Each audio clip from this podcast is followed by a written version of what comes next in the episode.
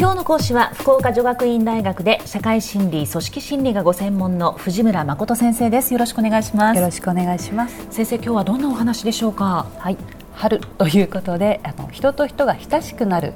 原因とか過程についてお話をしていこうと思います。よろしくお願いします。よろしくお願いします。あの人を好ましいと思うことを好意と言いますね、ええ、で親しくなるというのもその好意が底辺にあるわけなんですがどうやって人に対して好意を持つのかという研究が心理学の中でされています。はい。たくさんあの原因はあるんですけれど今回はそのうちのいくつかということで1つ目にあるのは実は距離の近さというのが行為の源と言われてます。これはもう物理的な距離ですか物理的な距離ですねである研究者が大学の寮での友人関係を調べていくと実は部屋が近い人ほど仲良くなりやすいとか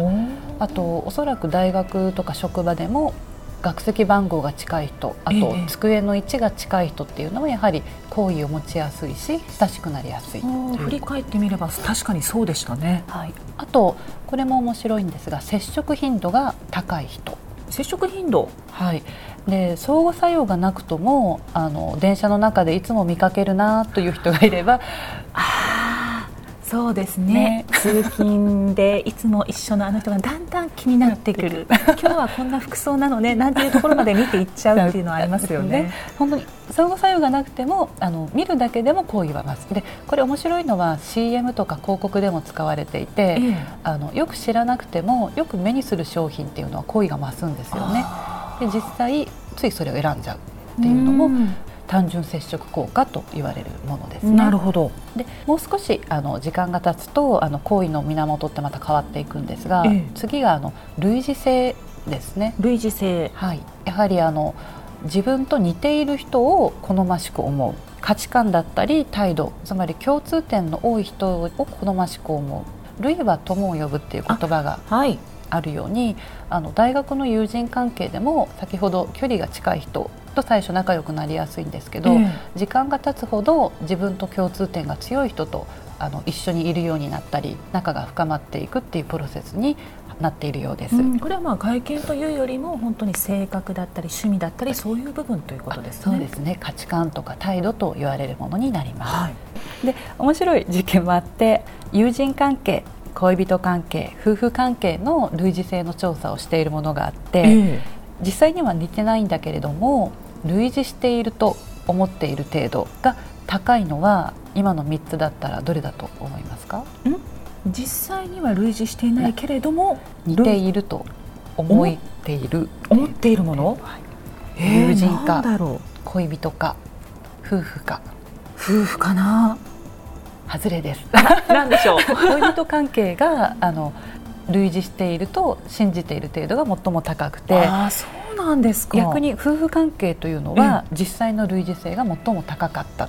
ていう。結論が出てます。そうなんですね、はい、ということはやっぱり恋人関係と夫婦関係は違うっていう。そうとも言えるかもしれません。新たな発見ですね。そうかもしれません。ただ本当恋愛関係で、うん、あの類似してる人と仲良くなるっていうのはよくあるパターンなんですね。友人関係もそうで、ただ実は3つ目のあのポイントとして実は相補性という言葉があって相補性。自分にないものを持っている人お互いに補い合う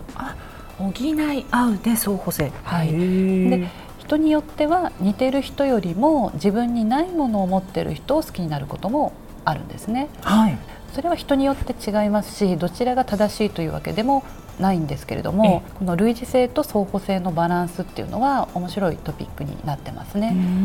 でどちらがいいのかというよりは両方あった方がいいんじゃないかという話もあって例えば男性も女性も旅行が好き。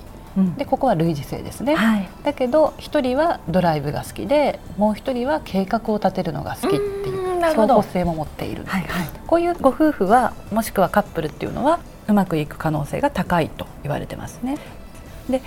近接性と類似性と相補性というのは友人恋人夫婦の親しさとか関係を作る上で重要な源だと言われています。で次にちょっと集団とか組織について考えてみたいんですけれども、はい、あの実は組織のメンバーも類似性が高い人が集まりやすいと言われてるんですね。へ先日お話しした集団の中の見えないルール集団規範というのも最終的にはメンバー間の類似性をどんどん高めていく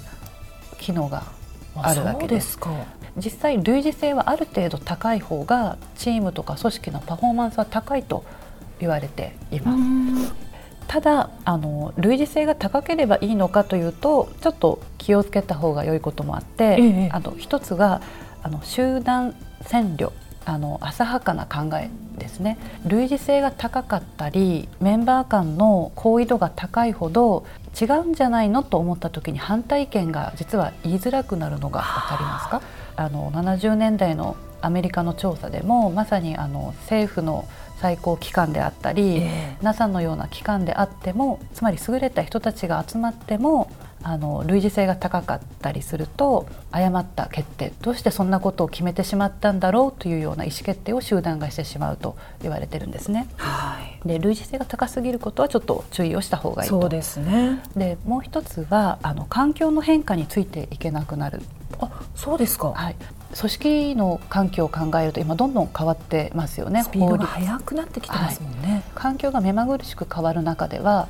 一つの考え方とか対応の仕方ではもう太刀打ちできなくなっていて、ええ、新しいアイデアとか新しい対応というものはいろんなメンバーがいる方が柔軟に対応できると言われてます。で先ほどの友人関係では相互性という言葉を使ったんですが、はい、集団という時にはあの多様性という言葉を使いますね。多様性を保つということはでもそんな簡単でもないんですね。組織っていうのは放っておくとやはり類似した人が集まってしまうんですけれど、ええ、ぜひあの多様性をどう保つのかということも考えてもらったらいいかなと思います。えー、それでは先生今日のまとめをお願いします。はい、人はつい自分と似た人と一緒にいてしまって類似性を高めてしまうんですが、多様性を保つために自分とは違う人を受容したり受け入れたりすることができるといいですね。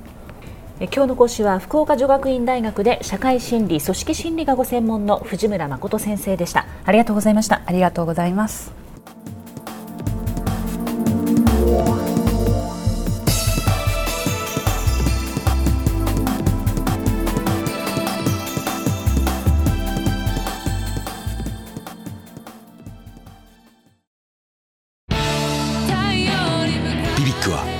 州で生まれ九州の人たちに光を届けています。九州のお客様が光り輝くように。それが QTnet の変わらない思いです。キラキラつながる QTnet。